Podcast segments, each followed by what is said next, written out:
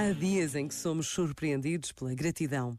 Pode ser por uma palavra, por um gesto, pode ser apenas por causa de um sorriso, de uma porta que seguramos, de uma resposta atenta.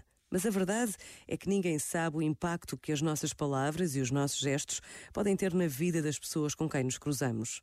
Também por essa razão, nesta semana que agora começa, podemos tomar a decisão de agradecer, de agradecer com alegria o que o dia nos trouxer. Por vezes, basta a pausa de um minuto para intuirmos que o céu começa aqui e agora. Pensa nisto e boa noite. Este momento está disponível em podcast no site e na app.